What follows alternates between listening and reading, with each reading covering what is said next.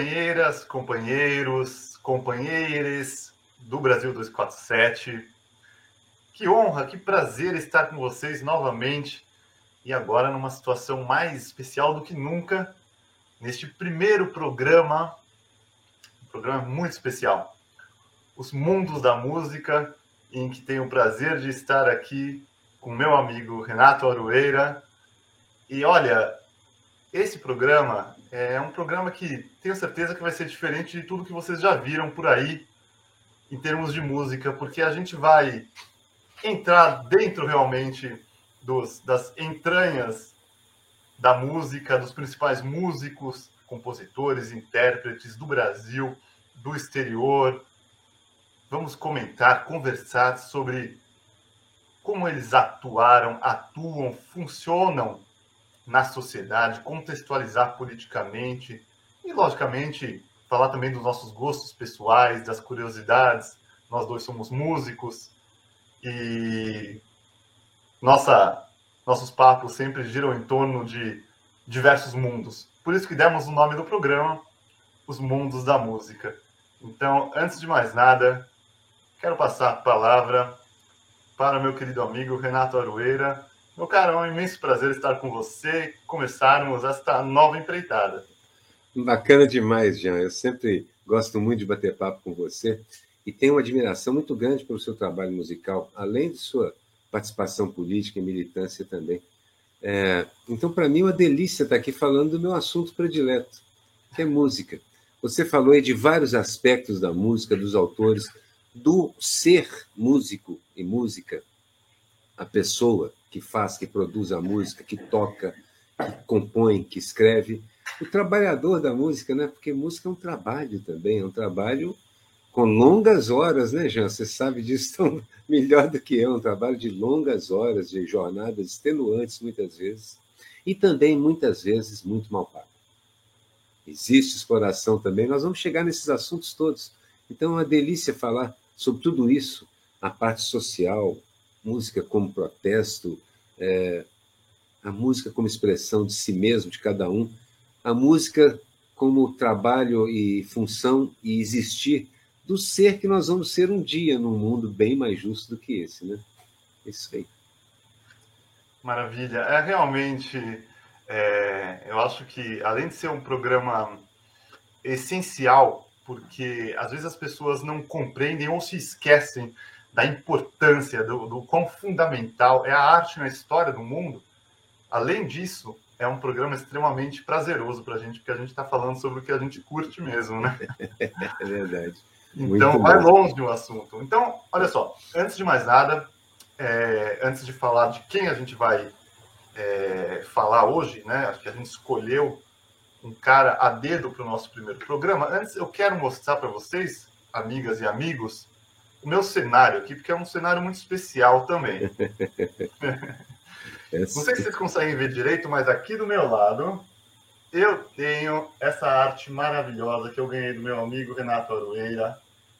Depois eu vou até colocar na tela, eu tenho a imagem digital, né? Mas é, eu falei para ele assim, um desafio. Será que você consegue colocar todos os elementos da minha vida na sua arte? E aí ele fez um trabalho magistral, colocou eu sentado ao piano aqui. E aqui em cima, pessoal, tem um busto de Marx uma bandeirinha do SPD, o meu partido aqui na Alemanha, social-democrata. Quem, sabe, quem conhece meu trabalho sabe que eu sou vereador aqui na região de, de, de Zoning. Do lado tem a bandeirinha do Meretz, que é o partido de esquerda de Israel. Do lado tem a bandeirinha do PT, sou, eu sou do núcleo PT Alemanha, coordenador, né? E do lado tem a bandeirinha do Bernie Sanders, que oficialmente nos Estados Unidos, ele perdeu duas vezes, mas ele ainda é um dos ídolos. E aqui em cima, não dá para ver, está muito pequeno para vocês, mas tem é, uma, uma melodia escrita com a minha própria letra. Eu sou compositor, né? E o Renato colocou exatamente essa melodia com a minha grafia saindo aqui da minha cabeça e saindo do piano aberto. e de todo esse universo político, e o fundo atrás é um céu com pentagramas. Não podia ser mais perfeito, né? Lembra como que foi fazer, cara? Foi, foi sim. Aos poucos a gente foi chegando na ideia que seria, né? É, eu gosto muito de fazer esse tipo de trabalho, retrato, porque você sabe, sou chargista também e, e, e fico desenhando gente que eu detesto, com, com quem eu, o tempo inteiro, então adoro. Fiz um trabalho para um, um, grande amigo, para o é, Festival de Literário, Literário de Araxá, e, esse, e, e eu desenhei 40 escritores de Portugal, de Angola, do Brasil. Gente, foi um prazer, foi uma catarse, foi umas férias. Então, desenhar um cara feito Jean, que eu gosto tanto, poxa, delícia. Ainda por cima, músico. foi um grande, foi um grande prazer fazer esse desenho. Maravilhoso. Eu guardo no meu coração e tenho o prazer de ter aqui no meu cenário. E aqui, atrás, vocês veem uma foto minha com o nosso antigo barra futuro presidente da República. É isso mesmo. Lula. Apoiadíssimo. É, essa foto, só para vocês saberem, foi tirada em, em, janeiro de 2020, no evento Judias e Judeus com Lula, que eu fui um dos organizadores, e a gente encontrou, convidou o presidente Lula e tudo mais, foi um evento muito especial no Sindicato dos Químicos em São Paulo, e eu tive a oportunidade de conversar uma boa meia hora com o presidente, e depois tiramos essa foto bonita, ele com esse sorrisão e eu também tietando ele aí. E é isso aí. foto. Meu caro, Ó, o meu cenário, antes de eu explicar o Diga. meu cenário, o meu cenário é mais para esconder a bagunça que está aqui atrás, porque meu estúdio é uma, nossa, uma confusão. É, parece muito com o desktop que eu tenho no meu computador, que também não dá para achar nada. A minha companheira nem gosta de entrar aqui. Aí eu uso esse painelzinho que é bonitinho, esse biombo, e ele meio que fecha a pior parte. A pior parte. De qualquer forma, dá para notar as belezas que tem atrás do, do lado do lado direito aí, que eu estou vendo ah, o dois, pelo menos dois sax, né? Um sim, violão, sim, sim. É.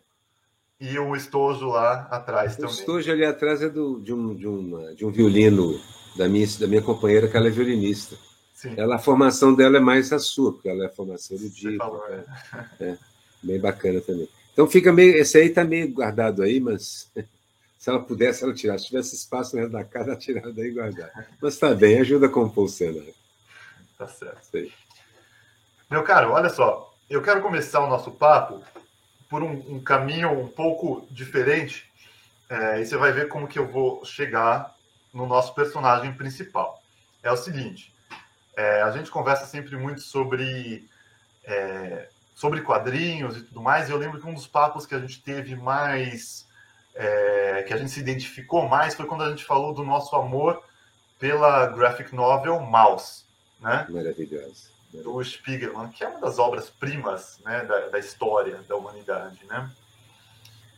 E por que, que eu estou trazendo isso? Bom, primeiro, pelo seguinte motivo: é, a gente recebeu uma notícia terrível nas últimas semanas envolvendo o mouse, né? Que houve uma, uma censura é, nos Estados Unidos, né? Que algumas escolas, acho que foi na região do Texas, retiraram. Tennessee, eu acho também. Tennessee, Tennessee, Tennessee, Tennessee verdade. Tem razão. Retiraram do currículo escolar o mouse, né, que é utilizado em todos os lugares do mundo, ou deve, onde não é, deveria ser, como educação sobre o Holocausto, sobre a Segunda Guerra Mundial, né, uma educação legítima e ainda assim acessível para crianças, jovens e adultos. E que então, obra emocionante! Que obra que emocionante! É. emocionante. O que aconteceu foi então que uh, eles tiraram isso porque isso é parte de um plano negacionista. Né? É a mesma coisa do, do, do bolsonarismo que busca acabar com a educação sobre a escravidão. Não é, meu cara? Esse isso. tipo de coisa, né? É. E... Olha, eu assim, eu estava lendo essa notícia, comentei até com você também, e percebi também que, por outro lado, aquele negócio do tiro no pé que a direita gosta de dar também, por outro lado, isso aumentou terrivelmente a procura pelo Sim. mouse. A Amazônia estourou, não tinha mais o livro para entregar.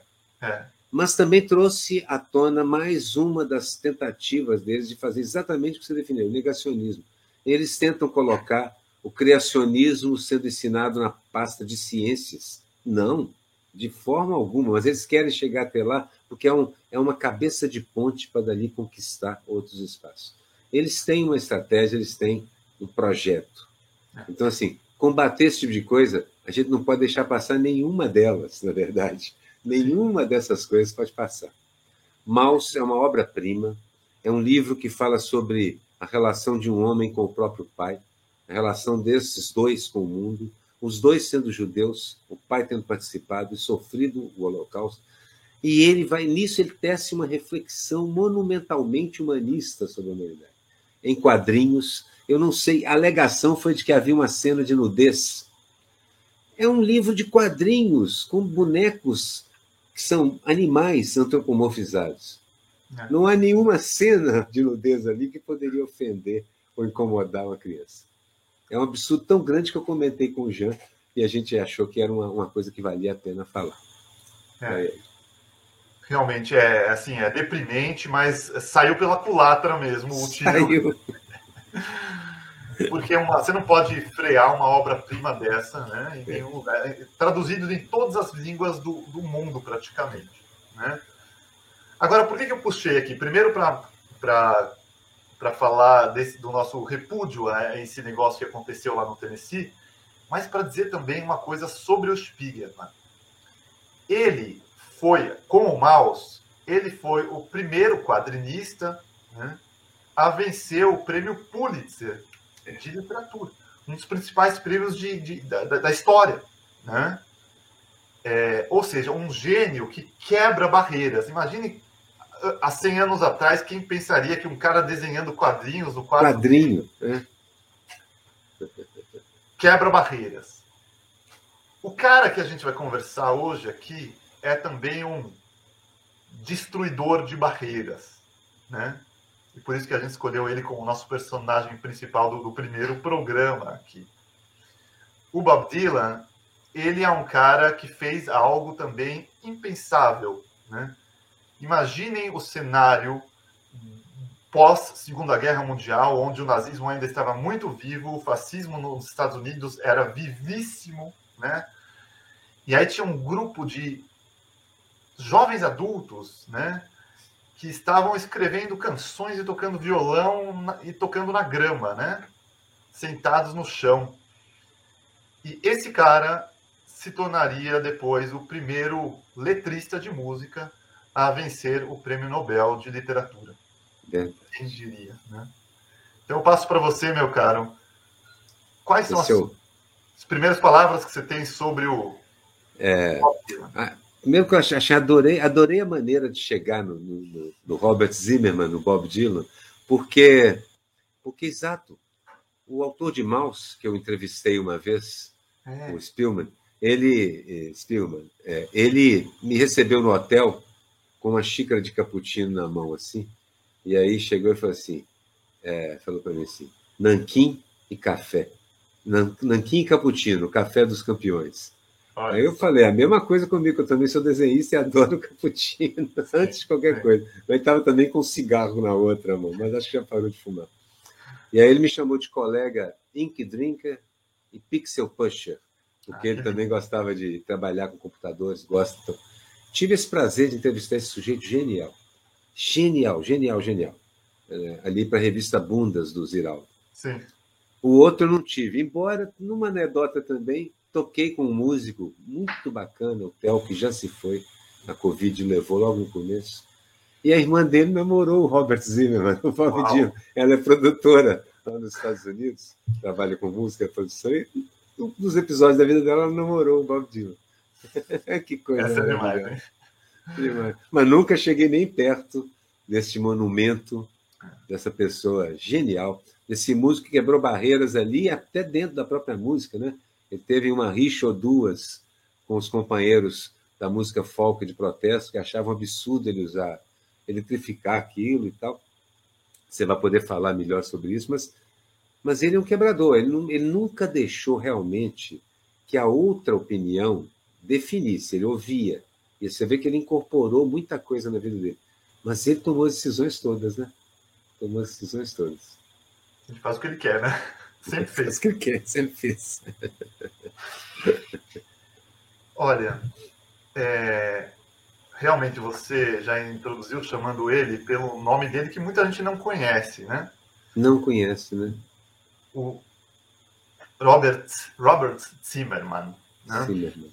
E você sabe que tem outra coisa interessante que ah, isso acho que menos gente ainda conhece, mas vale a pena falar porque faz parte do universo dilaniano, né? É. Que é o seguinte, ele, bom, é de uma família judaica, né? Ele é judeu também. E você sabe que os judeus recebem, além do nome civil, recebem um nome judaico também. Né? É, e esse nome normalmente é dado no oitavo dia de vida, quando é feita a circuncisão, certo? Uhum. Quando é menino. Né? Quando é menina, é, não tem circuncisão, lógico, ela recebe também o nome dela em algum momento nos primeiros dias de vida. E eu fui pesquisar qual que, se, se o Bob Dylan tinha recebido um nome judaico mesmo, né? E ele recebeu, de fato, como manda a tradição judaica. E o nome dele é Shabtai Zizel Ben Avraham. Ben Abraham. É, Exatamente. São três nomes. Perfeito, é. Shabtai. Shabtai é, é um nome que vem da palavra Shabbat, que é o, o dia de descanso dos judeus, uhum. né? que é o sétimo, tem a ver com o número sete, porque é o sétimo dia da semana, contando o uhum. né? É, é, também como os judeus chamavam o planeta, o sétimo planeta, que no caso é Júpiter, né? que uhum. os, os antigos consideravam os astros, incluindo o Sol, um planeta, então o sétimo era, era Júpiter. Né? Então ele tem esse nome, que é um nome comum é, é, judaico, é, Shabtai, né, com relação ao Shabbat. Depois, o segundo nome dele é Zizel. Zizel é em Yiddish, aquele idioma, é, aquele dialeto que é uma mistura do alemão com o hebraico. Uhum. Né? E Zizel vem de Süß, em alemão, que é doce. Né? Uma, uma criança doce. E Ben Abraham, filho de Abraão, porque o pai dele se chamava justamente Abraão. É, o Bob Dylan era mais agridoce do que doce, realmente, né? Porque chutou muitas canelas pela vida. Essa é uma boa mesmo, né? Ele realmente é agridoce. Né? Eu, eu achei muito legal é, ver o nome dele, e é um homem de três nomes, né? Então ele, ele nasce como Robert Zimmerman, ele recebe esse nome espiritual, né? Que diz bastante sobre ele, porque ele depois viajou por, por um universo de regiões, de, de religiões, né? É verdade. É. Até se tornar Chegou, um é. Bob Dylan. É. Esse nome que ele construiu, na verdade, né? É. Esse é o nome que ele fez, né? Bob Dylan. É, eu sei que, assim, Há uma conexão dessa música Sentada na Grama, essa música de protesto, com a música que os, que os grevistas das décadas anteriores né, sempre usavam para incentivar. A música sempre é muito usada para inspirar emoção, é um negócio que carrega direto na alma. Então, os hinos, a marceleza, a gente se diz sobre a marceleza, né? Mas, assim, essa coisa da música de protesto, ela surge naquelas greves ali da depressão americana, né? Naquele terrível momento onde os trabalhadores não tinham mais nem emprego, não existia mais nada. É, e ali tem surgem grandes caras, né? Que começam a, correr o, toda a região ali com violão. E o Dylan era tá nessa ligação, era essa a essência dele, essa tradição que ele buscava. Eu acho que ali também, nessa época, ele ter conhecido uma pessoa que você gosta muito, né? Que eu sei, uma figura fantástica que você tem que tem um, um carinho especial por ela, uma cantora excepcional. Aí. Acho que isso também deve ter significado muito para essa construção do nome Bob Dylan. Né? Sim, você está falando da Joan Baez. É minha, essa aí. Minha musa. Ela, é, ela, ela ainda é minha musa. Ela tem mais de 80 anos, ela ainda é muito. Ela tem aquela. Ela é eterna, né? Eterna, né? O rosto, a beleza, a mesma coisa.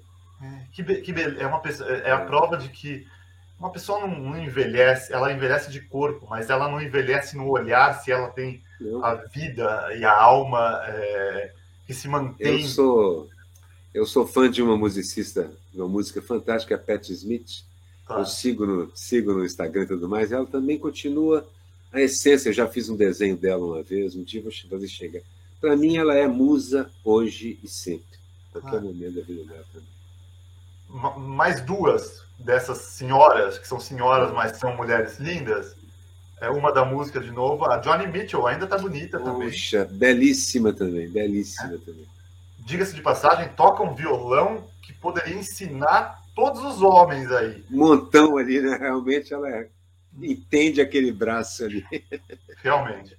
E a outra que não é musicista, mas é atriz envolvida com política também, essa também não envelhece, que é a Jenny Fonda, né? Jenny Fonda. E a, e a Redgrave, que agora acabou de completar, fazer aniversário também. São grandes, grandes mulheres, porque a terceira ou quarta coisa que você olha nelas é a beleza espetacular que elas têm. Mas é a terceira ou quarta coisa porque elas são poderosíssimas de muitas maneiras diferentes. Claro. São todas elas são primeiras nas suas carreiras, né? todas elas aí que você citou. Nós vamos fazer um programa só sobre cantoras e musicistas. Pronto, já, já, surgiu aí. Já mas... temos um aí. Deixa eu te contar para o amigo do, do 247, amigo e amiga que estão assistindo. A gente tem uma lista longa já de, pro, de programas, viu? Exato, de muito... ideias e tudo mais. Não falta assunto. Ah, não falta. Meu caro, vamos, vamos lá. Eu, deixa eu te perguntar uma coisa. Bom, a gente falou um pouco dessa construção do Bob Dylan e realmente ele encontra é, essas pessoas que muito tem, tem, tem a luta social muito presente em suas vidas, né? Outros músicos também é, e uma juventude toda inspirada em desconstruir o, o nazifascismo que dominou o planeta, né? E o conservadorismo americano que estava lá também a todo momento. Então, esse, esse pessoal chega assim invadindo tudo isso. Né? Eu acho que o choque era inevitável, né, é, Jean? Porque assim, os, a América ganhou, junto à Rússia e tudo mais, os aliados ganharam a guerra. Contra o quê? Contra o fascismo. No entanto, os conservadores americanos, aquilo foi por um pouco que eles ficaram daquele lado, é porque, na verdade, o pêndulo virou. Porque, para eles, o ideal é controlar trabalhadores com mão bruta e tudo mais. Mas a juventude levou a sério os ideais de combater o fascismo. Eu acho que isso, isso surge uma geração de poetas é, que começa a correr por ali, escrever poesia enquanto, enquanto você viaja, e, e filmes, cineastas e músicos. Essa confluência gera o movimento beat e tal. Pimba, Bob Dylan, Joan, Joan Baez e, e tantos outros que também começaram essa, essa novidade na música. A música não é mais apenas um grito, lamento, como um, um sul, um blues ou coisa assim, mas ela é um protesto contra a sociedade, contra o que acontecia. Não quero ser como, como eles, é o que esses meninos diziam. E eles, eles estavam em ombros gigantes também, mas acho que eles são gigantes o suficiente para ter escrito uma. A gente chama de. Tem aquele corte epistemológico, né? Eu acho que aquele momento foi um desses cortes aí. Você tem uma ruptura muito grande eu não entendo, eu gosto, sou um músico, mas sou um músico prático, como está na minha carteira da, da ordem, inclusive músico prático. Mas há muita coisa na construção dessa música que tem a ver com a história da música como um todo. E aí eu entrego de volta a bola para o Jean, porque aí é, é especialidade. É, nós tem toda a razão, meu caro. É realmente. Bom, não tem como a gente falar é, de nenhum momento da música sem explicar a escada estética que veio atrás, né? Tudo é sempre é, baseado, até o novo, né? Até a música mais nova, ela precisa da tradição para ter algo para desconstruir. Né? Exato, perfeito. E o, o Dylan, ele deixa muito claro, é, logo no começo, que ele se espelha muito na tradição. Ele se utiliza é, do folk americano, mas ele vai mais atrás também, ele tem um conhecimento das canções uh, renascentistas de língua inglesa, que depois foram vindo, foram se desenvolvendo, e não é à toa que, de novo, Joan Baez gravou dezenas de canções dessas canções antigas, né, que são, é, de certa forma, as, as, as, as, canções dos trovadores modernizadas, né? E o Bob Dylan tem tudo isso. Só que a poesia que ele escreve, inclusive de maneira, isso é uma das maiores características dele, ele escreve de uma maneira, com, assim, é, ele é prolífero de, outro, de uma maneira nunca antes vista, né? Ele vai escrever uma canção, ele escreve 15 estrofes com versos imensos, né?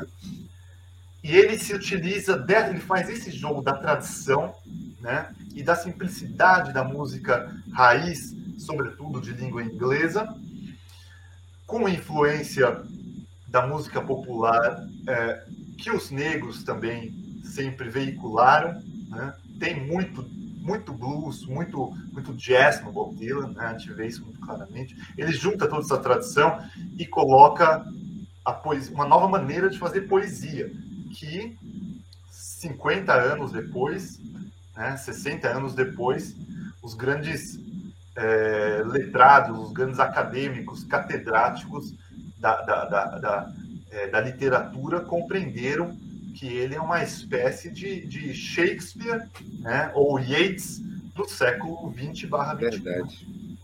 É verdade, você falou uma coisa interessante, porque assim, tem um processo na academia sueca lá, que ela começa a abrir a literatura para fora do, dos salões europeus e começa a entender o ponto de vista do outro. E quando ela entrega o prêmio um trovador, o que, que o trovador é? O trovador é um cara com um instrumento geralmente muito prático, como o violão. Ele conta e canta. Está na tradição do teatro grego, inclusive com a lira que você conta a história do que aconteceu de verdade. A ficção usada para isso. E ele contou. Ele contou a história de prisões injustas, de perseguição racial, de tudo. Ele contou cada história. Por isso, essa quantidade de versos. Minha irmã, quando mais jovem, Hoje ela é artista plástica, ilustradora, mas ela foi ela também música. E ela, ela fazia um número nos bares em Belo Horizonte, um cabelão enorme e tal. Ela punha uma tiarazinha, flores, e a gaitinha presa no suporte e cantava Bob Dylan. Montão de coisas de Bob Dylan, um monte. E cantava aqueles versos quilométricos todos. A minha outra irmã também cantava com ela, também tocava Dylan no violão. Sempre foram então, Bob Dylan está presente na minha história de músico desde o comecinho. Meus irmãos todos gostavam muito. As minhas irmãs mais até. Porque o Dylan era também muito bonito, né? As fotos Sim. dele eram de um rosto angelical. Um rosto angelical, Não, mas é absolutamente feroz na poesia. A poesia dele era muito feroz. É. nada delicado. O, inclusive, a, a história da Joan Baez com ele também é uma história a ser contada pelos trovadores, né? É. Uma história de amor e de abandono e de... Ainda, a história ainda acontece, né? Assim, eles têm uma ligação muito forte ainda. E para quem conhece a história dele, ele basicamente deve o, o início de tudo a ela. A ela ela ficou famosa antes dele. E ela, ela é a primeira a ver, ups, esse cara é diferente. Esse tem alguma é, coisa a mais. Tinha algo ali que não, que não tinha nos outros. Tanto é que ele construiu. Se você pensa, o handicap dele era grande. Ele era um menino judeu num universo tocando uma música que normalmente era cantada por rapazes brancos. O americano chama de branco um outro tipo de coisa. Rapazes brancos do centro-oeste americano, etc, etc ele consegue abrir a cotoveladas o caminho dele nessa, nessa, nessa, nessa área e no meio do rock and roll desvairado acontecendo, como é que ele conseguiu surfar isso e ficar à frente da onda o tempo inteiro? Incrível, porque ele não perdeu nenhuma onda ali. Ele mudou de fases. Eu lembro que eu tinha 20 discos do Dylan, a cada dois, três era tudo completamente diferente. Tudo completamente diferente. Sempre gostei muito. Então, mas assim, era uma novo, um, cara, um cara que renovava o tempo inteiro. Mas só voltando a esse negócio da academia, assim, a percepção de que a música popular e a poesia popular é tão alta literatura e tão alta música quanto qualquer outra, é uma é talvez a coisa uma das coisas mais importantes no campo cultural que a gente mais precisa. Sabe aquela chama que você tem que soprar cuidadosamente para que ela permaneça, permaneça e cresça? Acho que essa é uma das coisas. O Dylan é, é um símbolo nesse sentido também. Sem dúvida, é, você tem, tem toda razão. Um, e é essa, essa questão da. É, é, bom, é, é isso que esses caras fazem, né? Seja o Spiegelman, seja o Dylan, eles eles destroem, eles dinamitam esses preconceitos que no, normalmente são preconceitos fundamentados em, sobre um alicerce elitista, né? É, geralmente sobre um alicerce elitista.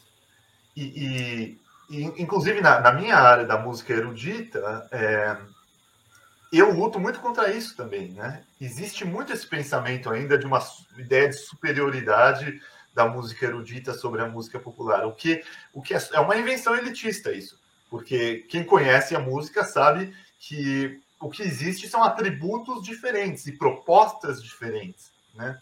E quando você pega a música popular em sua melhor espécie, ela não deve nada para a música erudita. Não, maneira... poxa. Fico imaginando um desses percussionistas do mundo mais oriental, da Turquia, de outros lugares, que tocam aqueles tempos complexos o tempo inteiro e sem perder uma nota, sem perder um beat. E é de nem na rua que ele está fazendo isso. Como esse cara não é um virtuoso tão grande quanto um grande violinista tocando uma, uma, uma peça importante do século XIX? É um virtuoso tocando uma peça complicada para. Quem está no mundo da música sabe o que é difícil. É. Puxa, como esse cara fez isso só? Muitas horas de trabalho, de dedicação. Sem dúvida. Começa daí, né? Começa daí. Inclusive, eu sempre falo, né, bom, você conhece minhas obras e tudo mais, eu sempre te mando, a gente sempre comenta, porque a, a última até é, envolvia o, o, sax, né? Sim, conversamos sobre isso até. E, e eu, e eu sempre falo para o pessoal é, que, é, embora minha formação seja erudita e tudo mais, é, eu não poderia pensar a minha música sem ter todo, sem ter, sem ter o conhecimento que eu tenho e o amor que eu tenho por um Gil, por um Caetano, por um Gonzaguinho. Isso está lá dentro dessa música nova, moderna, né? E tudo mais. Eu via também que, assim, meu pai gostava muito de música, era crítico de música, a gente tinha muita música em casa. E eu via que aqueles românticos, todo aquele pessoal do século XIX, Griga, essa turma, que eles, na verdade, iam beber lá nas músicas populares de infância, nas canções que eles ouviam quando crianças como qualquer bom músico faz, gente. A música é, é um produto dos assovios e ruídos que a gente ouviu pela, pela vida toda. É preciso ter esse. E ter essa noção de que, quando a gente talvez enverede mais pela, pela ideia de, de humanista, de que o mundo somos iguais, mais socialista nesse sentido, você começa a perceber que a única razão para que isto seja superior àquilo é porque aquela pertence à elite que domina através do poder militar ou econômico.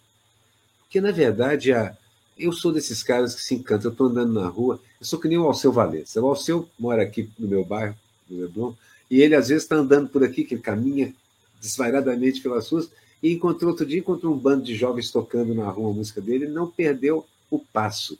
Voltou, cantou no microfone junto com a menina que está cantando, aquilo é a compreensão de que é para isso que eu fazia música, né? na visão dele. Sim. O Alceu é um sujeito, é um grande músico nesse sentido. Grande, grande, grande, dos grandes. Então já tinha essa visão. O Dylan é o cara que, não é que ele junte os mundos, não, mas ele ignora completamente o quem é o dono do cânone. Ele ignora, passa por cima e tanto é que ele ignora que até mesmo na recepção dele do prêmio foi um colher de ombros quase, né? Foi. Que é. bom, mas não é o que me importa na vida, né? É incrível isso. O, o, o gênio muitas vezes está realmente vivendo uma outra maneira de funcionar, de ser. É, esse negócio do, rece do, recebimento do prêmio é muito engraçado. O Woody Allen também, ele não vai receber os Também, encolhe os ombros. ah, que bom. Não, não estou desprezando, não. Só que, poxa, Estou ocupado, estou fazendo outra coisa agora. E normalmente o que ele está fazendo é continuando a arte. É continuando a sua obra, exatamente. Filmando ou compondo, ou tendo um show, tendo que resolver. E a outra coisa que me salta aos olhos no dia, assim, acho que a partir dele, a ideia de música de protesto é automática.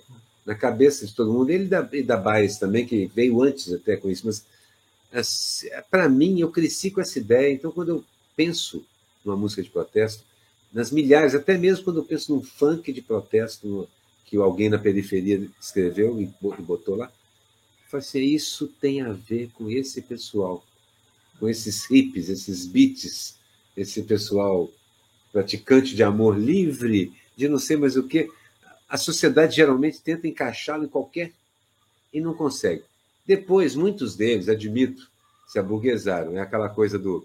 Uma vez eu vi na casa de um amigo um post, a quinquagésima reunião de Woodstock. Aquela multidão de gente, mas aquele monte de outro com coquetéis e drinks na mão, conversando com os outros, se perder de vista. Assim. Uma parte assim. Mas uma parte, como dizia minha avó, fica para semente. É. E essa é como eu te falei, minha irmã, que é duas gerações depois de Dino, minhas duas irmãs tocavam e amavam isso. Meu sobrinho Júlio, que é músico, o repertório dele é a década de 60, particularmente Dylan. Dylan, é, Cream, essas coisas que ele toca. Muito Beatles. E é um jovem de 19, 20 anos, cabelo comprido, que toca, um trovador. Ele é exatamente o que o Dylan é. Um menino que anda com violão, trovando. É, o Bob Dylan é, é a espinha dorsal desse, desse movimento, desse pensamento, né? E olha só, se a gente for imaginar que em 1963, o que aconteceu em 1963? Na marcha de Washington, onde nada mais, ninguém menos, ninguém mais, ninguém menos do que Dr. Martin Luther King fez o seu discurso I Have a Dream, quem estava fazendo a parte musical naquele evento? Bob Dylan, Joan Baez, Peter Paul and Mary e mais alguns. Que maravilha. Né? Toquei tanto 100 Miles, você não imagina. 100 Miles, é.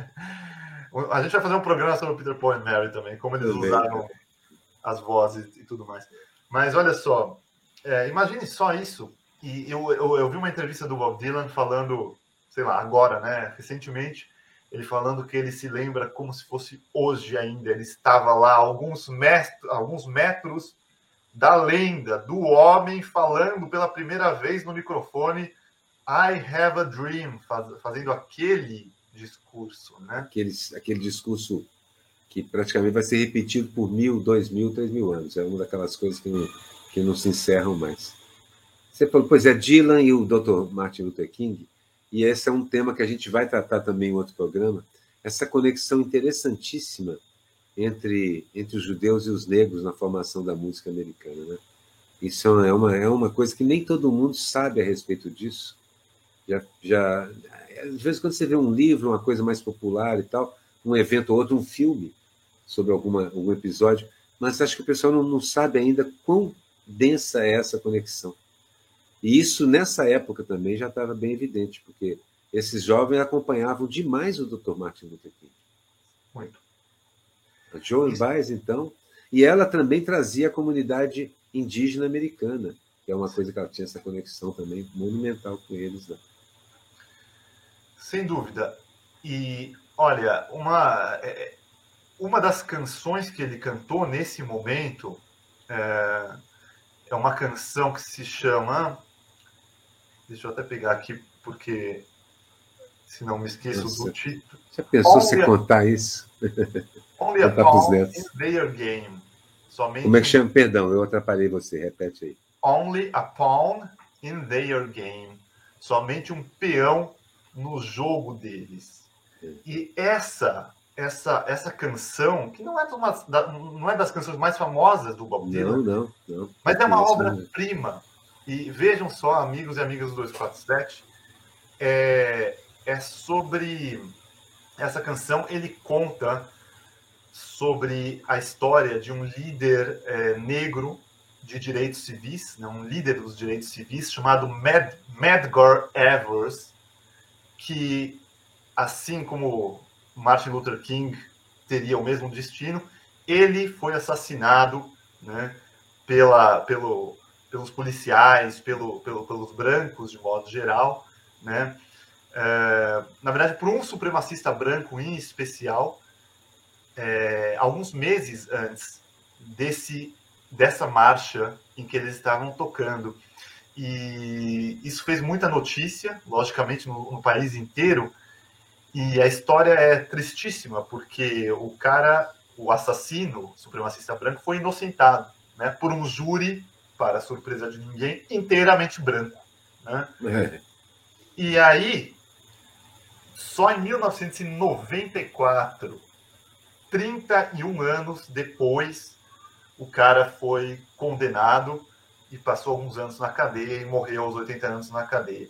E o Medgar Evers é um símbolo é, da, da luta dos negros pelos direitos e tudo mais, e da injustiça que é, infelizmente, é atual até hoje nos Estados Unidos. E o Bob escreveu essa canção maravilhosa, com so, somente um peão no jogo deles, não deixem de escutar. E é uma das canções que escancaram as portas, né, Renato, para é, toda essa luta, né? É um cronista, né? A gente, por exemplo, a gente fala, o Chico Buarque sempre foi um cronista da realidade brasileira, porque ele escrevia uma crônica contando uma história. Noel Rosa fazia isso também. Bob Dylan fazia assim, um evento especialmente conectado aos direitos humanos. Um evento desse acontecia, ele imediatamente contava, era reportagem, ele fazia a reportagem musical dele. Ele fez isso com, com Hurricane, Hurricane, ele fez isso com dezenas de presos injustamente assassinados, ele contou a história de cada um deles.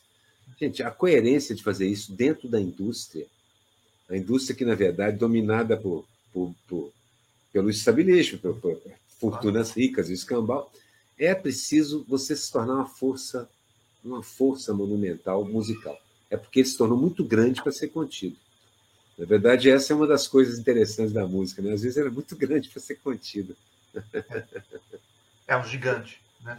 É um gigante Você mesmo. lembrou bem do Hurricane, é. e, que é uma história maravilhosa. Né? Ele foi visitar o, o Robin Carter na prisão, inclusive. Uhum. E só mais uma outra canção que eu queria mencionar, é a canção chamada The Lonesome Death of Hattie Carroll. The Lonesome ah, Death of Hattie Carroll. A morte solitária. A morte solitária da Hattie Carroll. Hattie Carroll é o nome real de uma faxineira negra assassinada por um rico industrial de Baltimore. Nossa, é comovente. Que também escapou, né? Também escapou. Assim como escapou aquele jovem que matou três negros nas, em recentes manifestações, matou dois e feriu um terceiro. E mais, precisou do juiz mandar destruir a arma, porque ele queria dizer que ia destruir sozinho, mas ele recebeu várias ofertas supremacistas para comprar a arma que matou dois negros e feriu um terceiro. Então, é uma luta que não terminou. Aquele negócio que a gente conversava sobre a charge, que a gente repete e repete. As músicas, a gente precisa de Dylans o tempo inteiro. Claro. Porque você vê, sem contar essa história, e esses Dylans, alguns são judeus, alguns são negros, alguns são até brancos. É. Porque nessa hora é muito importante contar. O lugar de fala é o lugar do oprimido. É claro que as identidades raciais e tudo mais têm todo, fazem parte da luta anticapitalista, mas é preciso denunciar isso o tempo inteiro. E com música, é claro que não é toda hora que aparece um Dylan, né? não é toda hora, mas aparecem. Mas aparecem os meninos e meninas geniais contando e cantando as coisas aparecem. Eu, de vez em quando, vejo um por aí, vejo um jovem que você sente que tem o um talento, que tem a raiva, a irritação com o que está acontecendo, aí você cruza os dedos e fala assim: não vai ser devorado pelo indústria, não vai ser devorado, ele vai chegar lá, vai chegar lá. Vou dar um exemplo: Chico César. Oh. Desde o começo, desde o começo. Ele, Demais. Simples. Ele é um trovador típico, ele é um contador. Eu, de vez em quando, põe para ouvir aqui Mama África, só para ver que bela. E eu, na minha cabeça, eu comparei ele a um Dylan, entendeu? Não é um Dylan. É um Dylan também. Ele conta, cada música dele é sobre um hurricane também, é sobre um. Essa da Mama África é tão linda, tão maravilhosa. Como entrega direitinho o recado. E tudo isso é tradição de Dylan. Tudo isso também, porque a turma do, do Chico é do reggae. O reggae, Marley. Marley ouvia Dylan nas ondas curtas lá do, do radinho, inclusive. Inclusive, I Shot the Sheriff é, tem muito a ver com a obra de Leandro, na verdade. Muito a ver. Totalmente. Totalmente. Mais, um, mais uma ligação dos negros com os judeus, sem encontrar. E se a gente for começar a falar da, da ligação da tribo de Já com. A com tribo de Judá já é uma palavra hebraica, Yah. Já é hebraica, é um dos nomes de Deus. Enfim, tem muita história por aí. Muita, né? muita. Agora, é aquela coisa, né? Que a gente ainda vai também fazer programa, que é assim, a música é uma das melhores ferramentas do oprimido para contar. Ela é, ela é fundamental porque ela realmente ela ataca a gente abaixo da, da, da nossa capacidade de ser controlado. Assim, de, você tem umas ideias estúpidas na cabeça, mas você ouve uma música feita Mama África. Eu vejo gente cantando sem perceber a letra, eu falo assim, presta atenção na letra. É. A pessoa vai regalando os olhos quando vê e começa a entender. A música faz isso, pode ser educativa, inclusive. Quanta gente a gente não viu na nossa vida que foi reeducada por ouvir Chico Buarque, ouvir Chico César, ouvir, porque ouviu. E as letras vão fazendo seu efeito, vão contando. Vinícius, mesmo, Vinícius de Moraes, que fez o poema do Operário, era um homem com, a, com o coração no lugar exato, certíssimo, e que deu voz. Ele fez uma coisa que hoje em dia é que se faz. Ele punha o púlpito dele para que o amigo negro falasse. Fala, é. fala daqui. Aqui eu estou falando, eu sou um diplomata, eu sou um poeta reconhecido. Fala você daqui. Isso o Dylan fez também. O Dylan coloca no púlpito gente que não tinha. Cada moleque negro, branco e judeu, ou que for, que tirou uma música no violão, é Dylan também. Tirou uma musiquinha dele lá daquelas. Hurricane, então, que é são 40 versos também, é um negócio enorme. Eu conheci uma moça que cantava Hurricane inteirinha sem precisar consultar nada. Todos, todos os versos, na hora. Ó, vou fazer dois comentários rapidamente para a gente seguir. Um comentário é que eu tive o, a felicidade de entrevistar o Chico César no meu programa anterior, né, que você participou também, o Arte e Resistência. E a gente conversou sobre isso tudo. E para emendar aqui o, o, papo da Joan Baez, ele me contou que ele chegou a conhecê-la pessoalmente. Ela esteve no show que ele fez nos Estados Unidos. Enfim, ele, mas ele é um maravilhoso, um dos grandes. Mama África é assim, uma canção, um hino, né? Que fica. Um hino, é um hino. Um hino e muito bom. A outra coisa que, que eu ia falar. É, me esqueci. O que você falou agora? A última coisa que você falou agora? Falei de Mama África, não. Falei do, do Chico César, falei do. Não me lembro, a gente vai ter que rever o, rever o tape para poder tá pensar qual é o assunto que vai, que vai entrar depois. É, Porque a gente ainda tem coisa para falar, na verdade. Né? Ah, realmente é, tem, tem muito o que falar. Senão, se, se, a gente não, não controlar, o papo não, não acaba é, mais. Tão bom que é. O que eu queria puxar agora, meu cara, é o seguinte. Você. Bom, ele ah, não, lembrei. Lembrei. Lembrou, qual que é? lembrei que eu comentar que você falou do Hurricane, né? Uhum. E que tem todos aqueles versos imensos e tudo mais. E eu lembrei que tem também uma é, melodia de violino no meio das estrofes, que é uma das coisas mais maravilhosas do mundo. A sua esposa Sim, é verdade, é verdade. Belíssima melodia mesmo. Hurricane tem, tem isso, um, um arranjo porque isso que é incrível, como é que aquela gaitinha, aquele violão básico se encaixam tão bem no, na música mais sofisticada, porque alguns dos discos do Dylan têm arranjos de cair o queixo mesmo. Hurricane tem isso mesmo, de verdade. Tinha, e bom. essa é uma tradição. É, lá nos meus shows, às vezes eu canto é, Guantanameira. Sim. Guantanameira eu canto cinco, seis versos, mas Guantanameira tem 50 versos. Cheios, são vários pequenos versos, quadrinhos e tal. E ela também um essa coisa. Lopes, Faz né? um apanhado é do, assim, do, pega um pouco disso, mas não pega aquela do. É um verso que eu gosto muito que diz: é, Não me ponga nel oscuro a morir como um traidor. Lindo. Eu sou bueno e como bueno morirei de cara ao sol. eu acho isso tão emocionante e bonito, né? Eu sou um cara decente, eu quero morrer olhando o sol. É, não, não, me ponga nel oscuro a morir como um traidor. Isso encontra o Dilo. O Dilo tem montes desses versos que você fica repetindo na cabeça, porque eles a minha canção predileta do Dino, por exemplo, tem tudo a ver com, com o presidente Lula. Chama I Shall Be Released. É um cara que foi preso numa armação e ele precisa ser libertado. É essencial que ele seja libertado. Foi o que aconteceu. É incrível. E você me, você me escreveu, né? Olha só esse verso, né? Dessa minha canção preferida. É. Aí a gente trocou, trocou algumas ideias sobre a melhor versão, né? É, nós ouvimos tanto. Nossa, Vi umas 30 versões da Shaw Release. Estava até tocando ela no soprano, que não é para isso. Eu também peguei no violãozinho hoje, é, esses dias, e cantei. Eu te falei que a minha versão preferida é quando. Te mandei o link até, né? Mandou. Quando três musas Eu... se unem também. A, Linda. A Mama Cass, do é. Mamas and the Papas, né?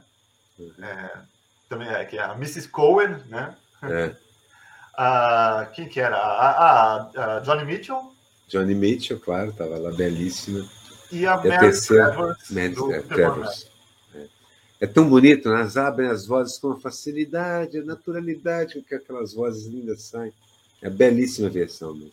É. Eu gosto da versão do The Band, por causa do, do, blues que está embutido ali e tal. Também. A do Dylan também com eles, é maravilhosa, maravilhosa. O Dylan faz, se não me engano, é, ele faz a trilha de um filme, Pat, Pat Garrett, né? É, não, eu esqueci o nome. É, ele faz a trilha sonora e essa música está na trilha do filme. É a morte do xerife. Sim. Não, não, tem uma outra. É, isso é, é, é Porta dos Paraísos. Mas a Shawberry está nesse, nesse, nessa, nessa, nessa, nesse filme também. É uma das canções mais, mais conhecidas dele e, de novo, ela se encosta na questão do, do gospel, né? Do, do negro que eles falam, né? Sim, né? É, tem estrutura, né? Fala sobre aí, isso aí, porque essa estrutura é bonita, interessante. É, é, maravilhoso e a parte poética mesmo, né? De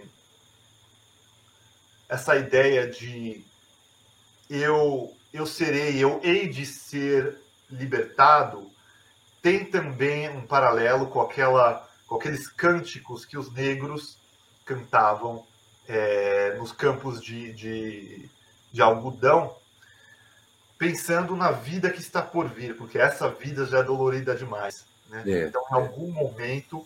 Daí a religiosidade, né? Pelo menos no outro mundo eu terei outra vida. Que são canções que quem cantou antes já, quem resgatou antes também, né? O próprio Elvis Presley, né? O Elvis é. fez isso. Quando ele cantava There will be peace in the valley for me one day. Haverá paz no vale. O vale é o paraíso, né? É. A próxima vida. Essa vida não existe mais. Essa, né?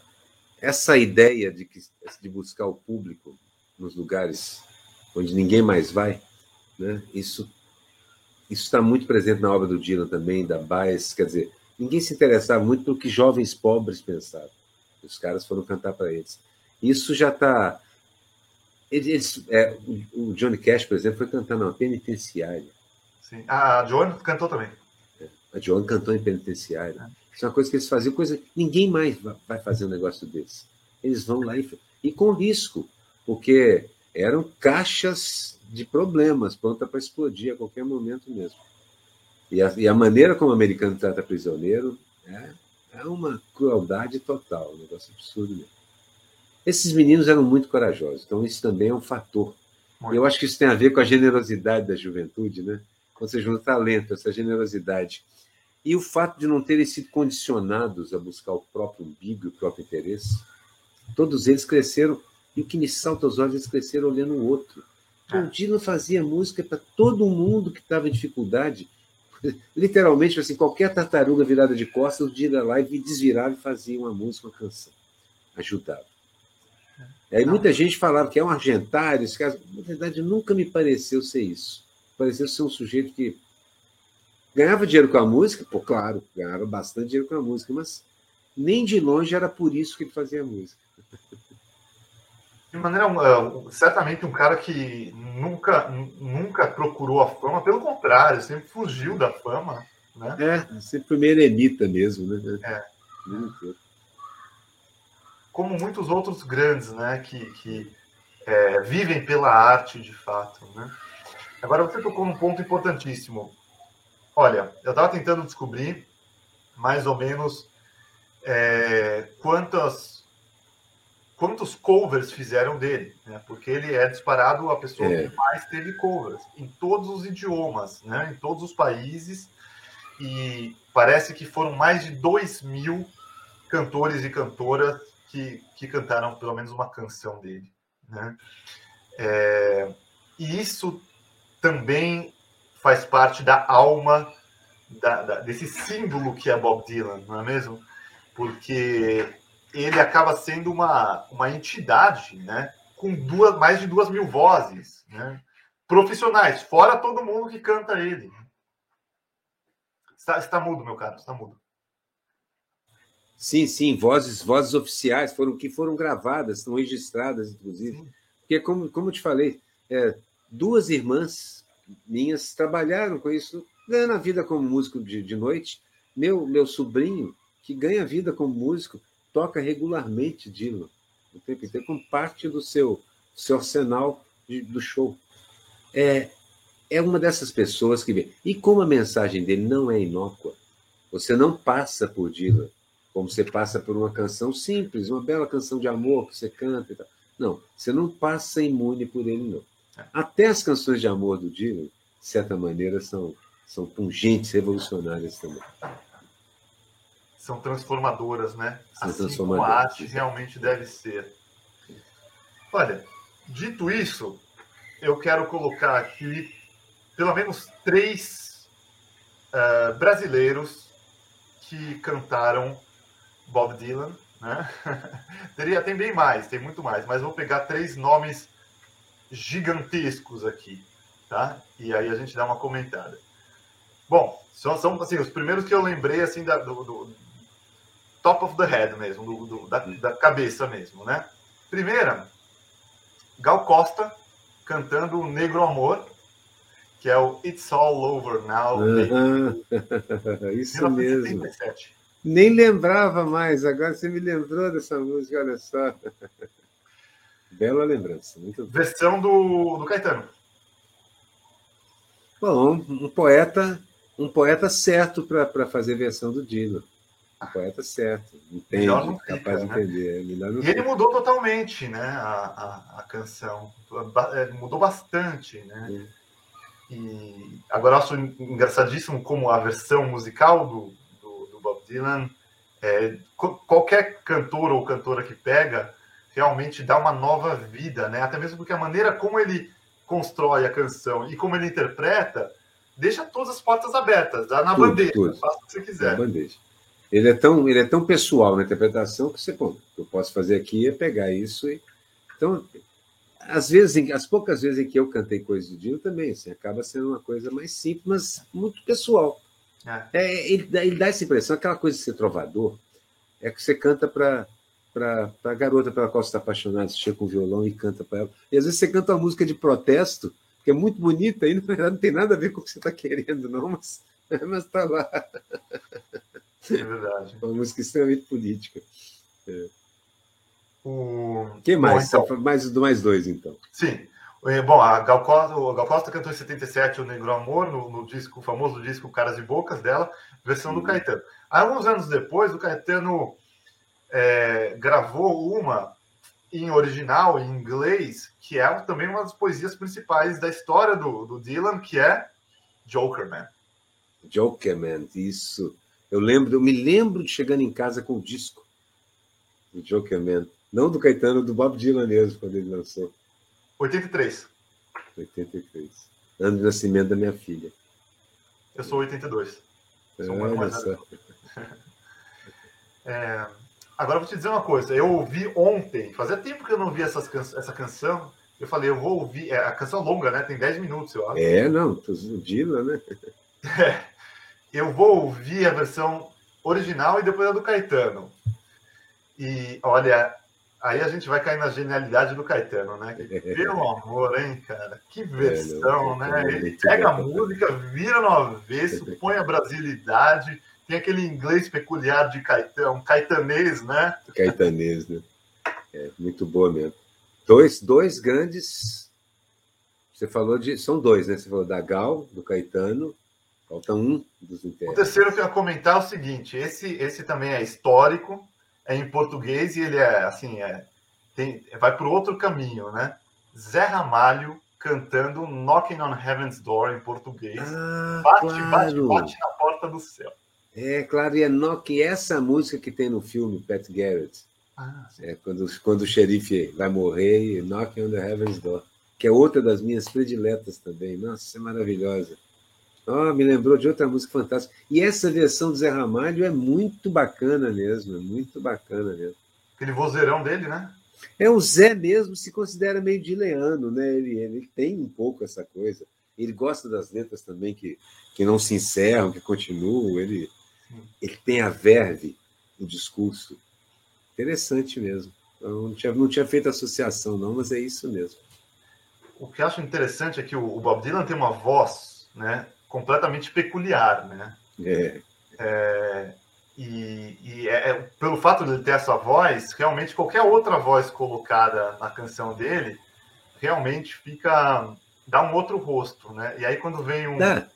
E é bonito, porque as canções são muito bonitas. Para ficar bonito com a voz rascante do Dylan, ele faz o esforço, então você sabe que as canções são, são belos achados melódicos, são muito bonitas mesmo.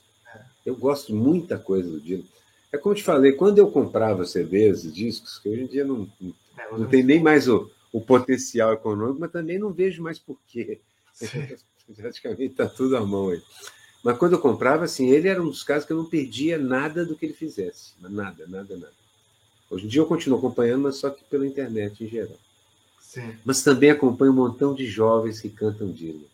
Sim. Tem, tem duas gêmeas austríacas que adoram fazer Beatles e cantam também coisas do Dylan. Então, duas meninas jovens, jovens toda a vida, mas você vê que a continuidade está assegurada, né?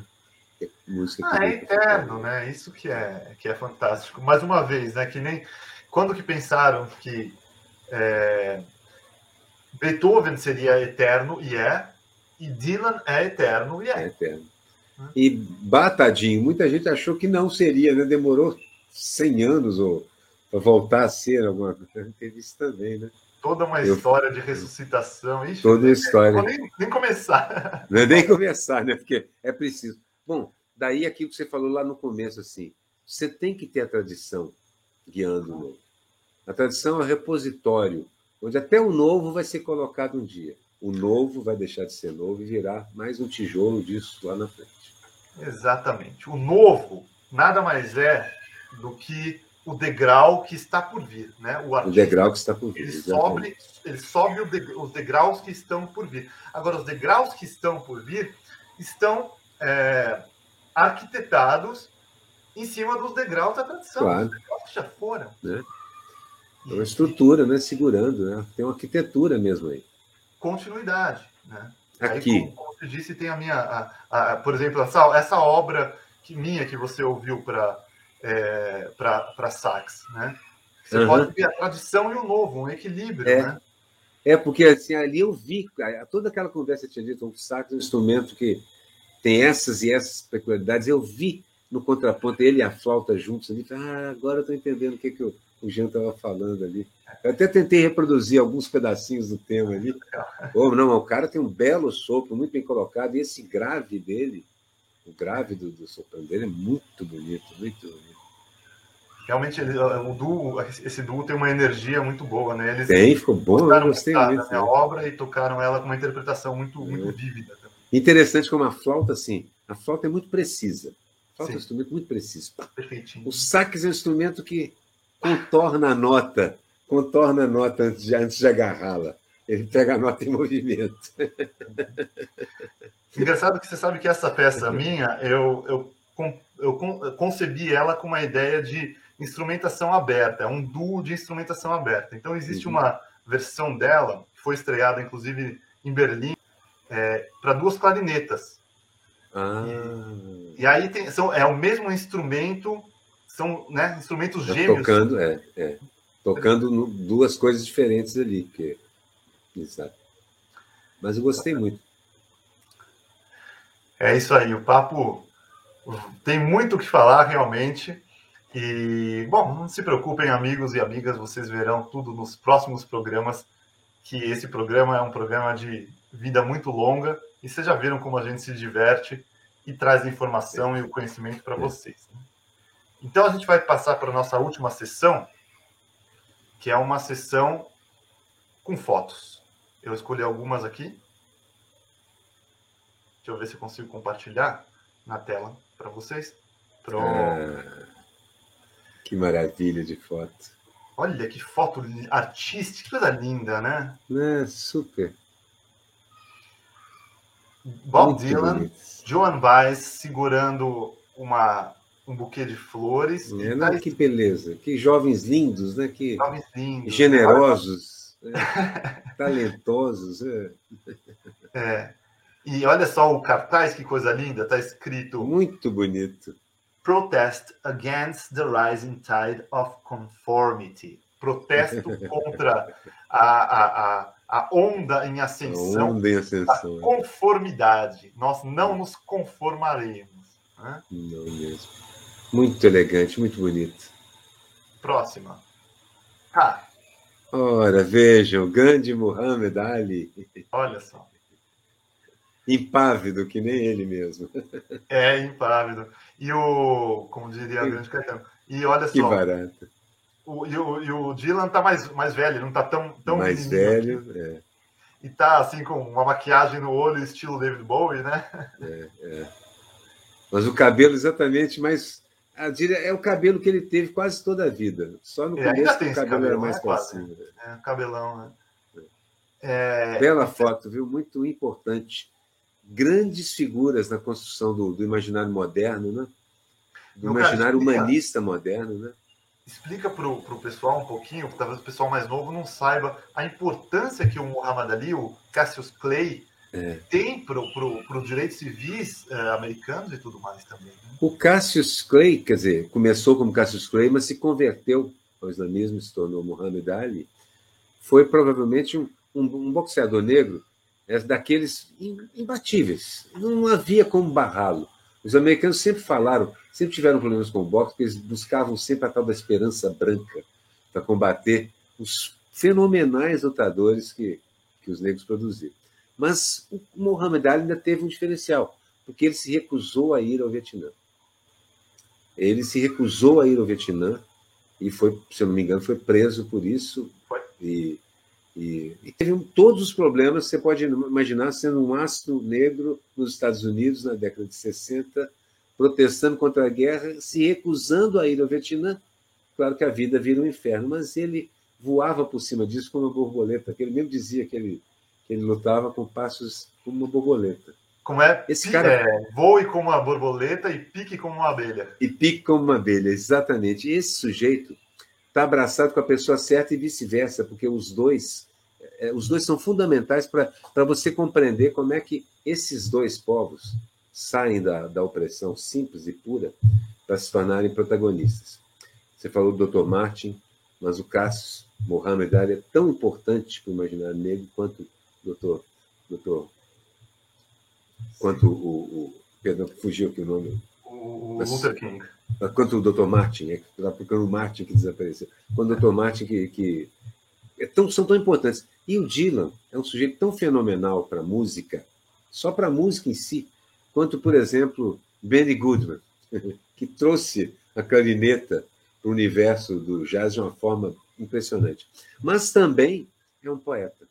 Também, isso é que é interessante, apesar de ser o músico que é, que influenciou tanto, tanto meus, meus parentes tocando Dylan e tudo mais, mas ele é também o cara que ganhou o Nobel com letra de música. Isso abre uma porta, porque há mais gente como ele que, em vez de escrever um romance longo e numa indústria complexa, que e também num sistema educacional que não privilegia todos da mesma maneira, o cara pega um violão e compõe quatro, cinco frases, estrofes e deu o recado dele de forma tão precisa quanto daria num romance, num longo texto, porque a razão e a genialidade, quando estão juntas, você tem razão, você tem aquela razão, aquela razão histórica. E além disso, tem o talento, tem o amor pela humanidade, tem coisa, produz gente feito esses dois nessa foto. Essa foto é deliciosa. Eu já fiz o Cassius Clay e o Dino, já desenhei os dois. Já desenhei o Mohamed Ali algumas vezes, porque eu acho tem algumas fotos dele que são muito legais. E ele é um, como ele mesmo dizia, eu sou muito bonito. Vocês podem fotografar que eu sou muito bonito. É, essa, essa, essa maneira de colocar o ego e dizer assim, eu sou um homem negro e sou muito bonito, é dali que vem as músicas. Inclusive aquela música Black is Beautiful tem a ver com isso. Tudo que ele fazia tinha uma conotação política muito Exato. consciente. Né? Muito né? consciente. Se a gente for falar de tudo que aconteceu no Zaire, com Foreman e tudo mais, a história vai Sim, longe. Sim, é. Aquela luta histórica toda e o que ela significou. É. Complexo o caso mesmo. Enfim, é, essa, essa Nós temos mais realmente... imagens boas aí. Olha como eles estão tão abraçados, né? Carinhosamente. É, não, tranquilos, é. Então, são mais engraçado, minha esposa falou: olha só, um peso pesado e um judeuzinho do lado. É, judeuzinho do lado. Eu tenho, eu tenho um amigo que sempre vem para desfilar na, na escola de samba, e ele já liga para mim quando chega assim: tem judeu no samba. ele chega e já me manda mensagem: tem judeu no chão. Olha ele, bem mais velho ali, recebendo uma medalha do, do Obama. Acho Mas olha o cabelo. É o mesmo cabelo. É, não quero é um pente. Não quero um pente. 2012, alguma coisa assim, é. isso daqui. Né? Realmente muito importante. Eu ouço, muito... eu não consigo imitar, mas eu ouço a voz dele cantando. Aquela coisa é. né? bem. É, é, um canto recitado também, né? É, não, você, tem, você, você falou isso agora e estava tá, justamente pensando, cara, isso também está também está numa das origens do canto falado que se tornou mais tarde o rap e o hip hop, né? Isso também está lá, viu? Está na origem. Eu nunca tinha pensado nessa, isso aí, mas é verdade. É uma tem das muito, coisas que está lá. Né? Tem muito disso, e quando a gente vai falar bastante dessa questão do canto falado, quando a gente fizer um programa, sabe sobre quem? Leonard Cohen. Outro, ah, outro esse é monumental também. Esse é, é monumental também. Nossa, Nós temos que fazer um também sobre o nosso canto falado, é o samba de break.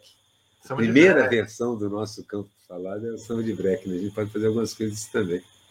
Oh, gente, vocês do 247, vocês não pedem para esperar. Nós temos 50 programas em andamento já. E a cada, cada vez vai surgindo mais. A gente nunca vai a chegar cada... até o final. Graças a Deus. É assim mesmo que é bom. Bela Próxima. foto também. Ah, essa é muito bonita essa frase dele, ele falou em uma canção isso. There is nothing so stable as change. Não há nada tão Exatamente. estável quanto a mudança. É. é e, isso é um princípio filosófico já sólido na, na humanidade, né? Ah. Nada, nada permanente, nunca se, um rio nunca passa duas vezes pelo mesmo lugar e assim por diante. Se essa foto me lembra uma foto de um filme feito sobre Dylan, em que em que há uma atriz que faz o papel, um dos papéis de Dylan. No... Eu não estou lá, não é? É, exatamente, eu não estou lá. Me lembrou muito da foto. Bela, bela foto também. Ele era muito fotogênico, né? Assim, quando jovem, tinha uma... esse rosto de criança dele quando jovem. É, é. Nesse contraste é, com os é, óculos. É também uma quebra com os padrões de beleza, né? Ele é um outro tipo Sim, de... é um outro tipo de beleza e há algo de andrógeno também na beleza dele. Ah, com né? É, então, Tem certamente, assim, é um cara que vem para sacudir de muitas maneiras diferentes. É, exatamente. Aqui. Ah, olha os dois aí.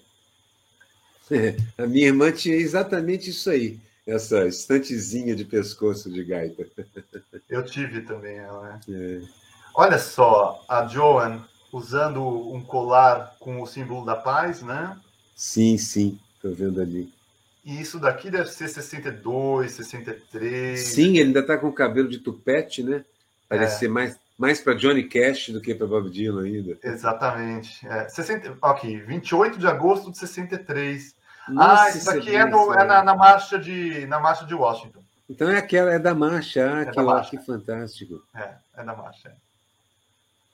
A seriedade da Joana, ela sempre teve, mesmo quando sorria, os olhos dela têm essa expressão.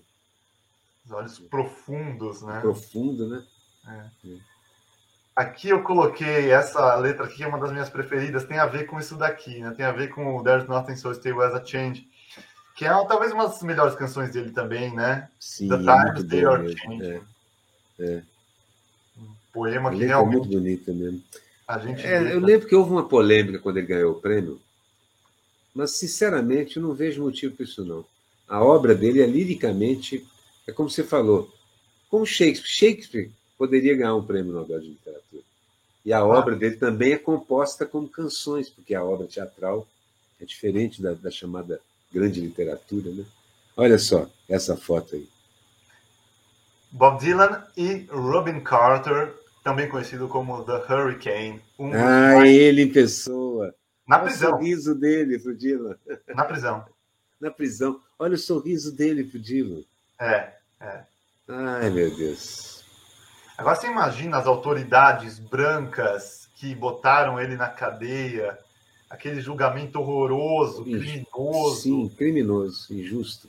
E... Parece com as nossas autoridades que puseram também na cadeia, com aquele julgamento horroroso, criminoso. Claro. O Lula é. da Silva. Né? E aí o Bob Dylan, um dos maiores. Aqueles já eram. Isso aqui é anos 70 já, né? É, já, já era uma estrela total, né?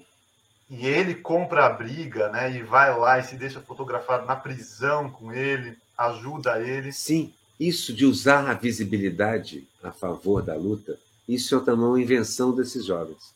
Eles ficaram famosos muito rapidamente e usavam essa visibilidade para, inclusive, aumentar a segurança de algumas pessoas. Claro. É, isso acontece depois no Brasil, já fizemos isso também.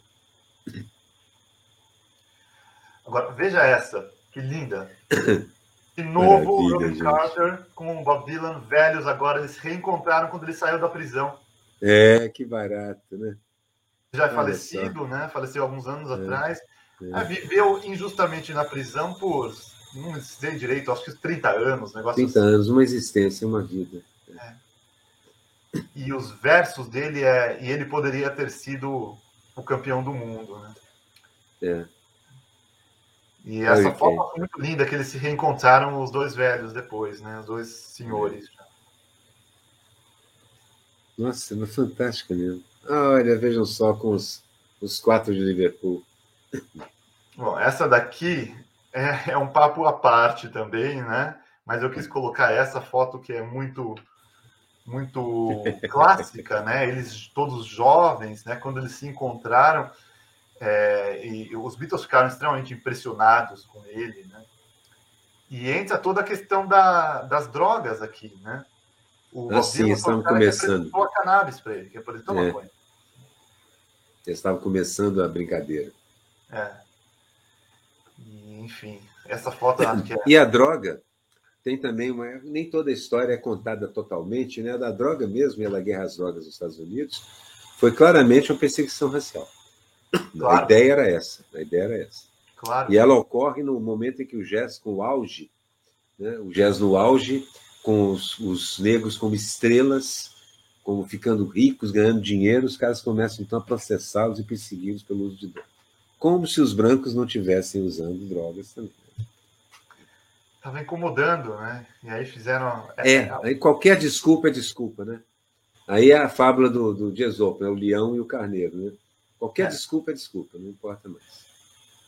Exatamente. E, esse, o ultraconservadorismo norte-americano que sempre esteve presente, agora, agora, explodiu de vez com o trumpismo. Né? É. E aqui. Olha só, essa é a minha chat. Eu fiz isso quando ele ganhou o prêmio, né? 2016, né? Exato. Que charge maravilhosa. The Answer, My Friend, is Blowing in the Wind, uma das canções mais simbólicas, mais perfeitas dele. E está é, escrito aqui embaixo, em tradução bem livre, dois pontos, eles passarão, eu passarinho, uma ponte de Renata Aroeira entre Bob Dylan e Quintana. Não podia ficar melhor. Essa, essa um dia eu faço chegar a ele. Ah, com certeza. Seria maravilhoso. É, para terminar, deixa eu só colocar aqui, que eu prometi para o pessoal. Ah, o desenho, né? Olha lá. né? Com... Que está aqui na minha parede. E olha, meu, meu amigo, que, que maravilha de, de programa que a gente. Pô, conversa ótima. Também gostei muito. Muito mesmo.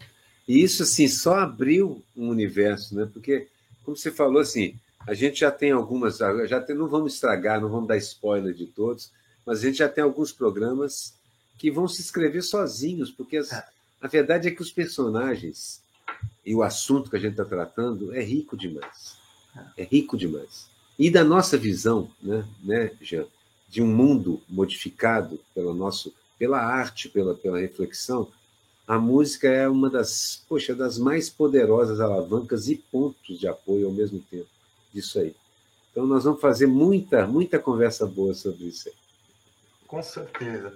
É, eu, eu reitero aqui isso que eu sempre falo, inclusive é, estive é, numa cerimônia aqui na Alemanha recentemente, fui convidado para falar nessa cerimônia, onde teve um concerto sobre a lembrança do Holocausto e tudo mais, né? E foi apresentada uma obra minha para órgão.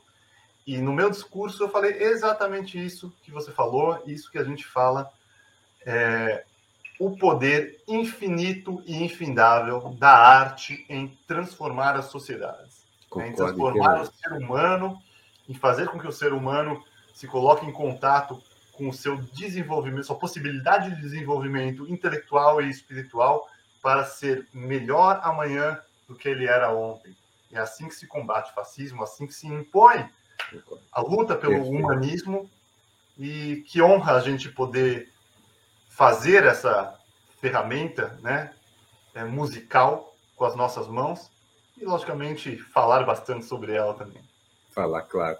Concordo inteiramente, Jean. Esse é, um, é, um, é uma coisa de transformação. A música é uma, é uma arma de transformação. A música é também um pacificador interior.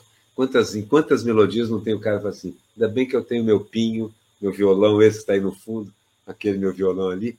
Mas assim, a música é também o contato com o outro.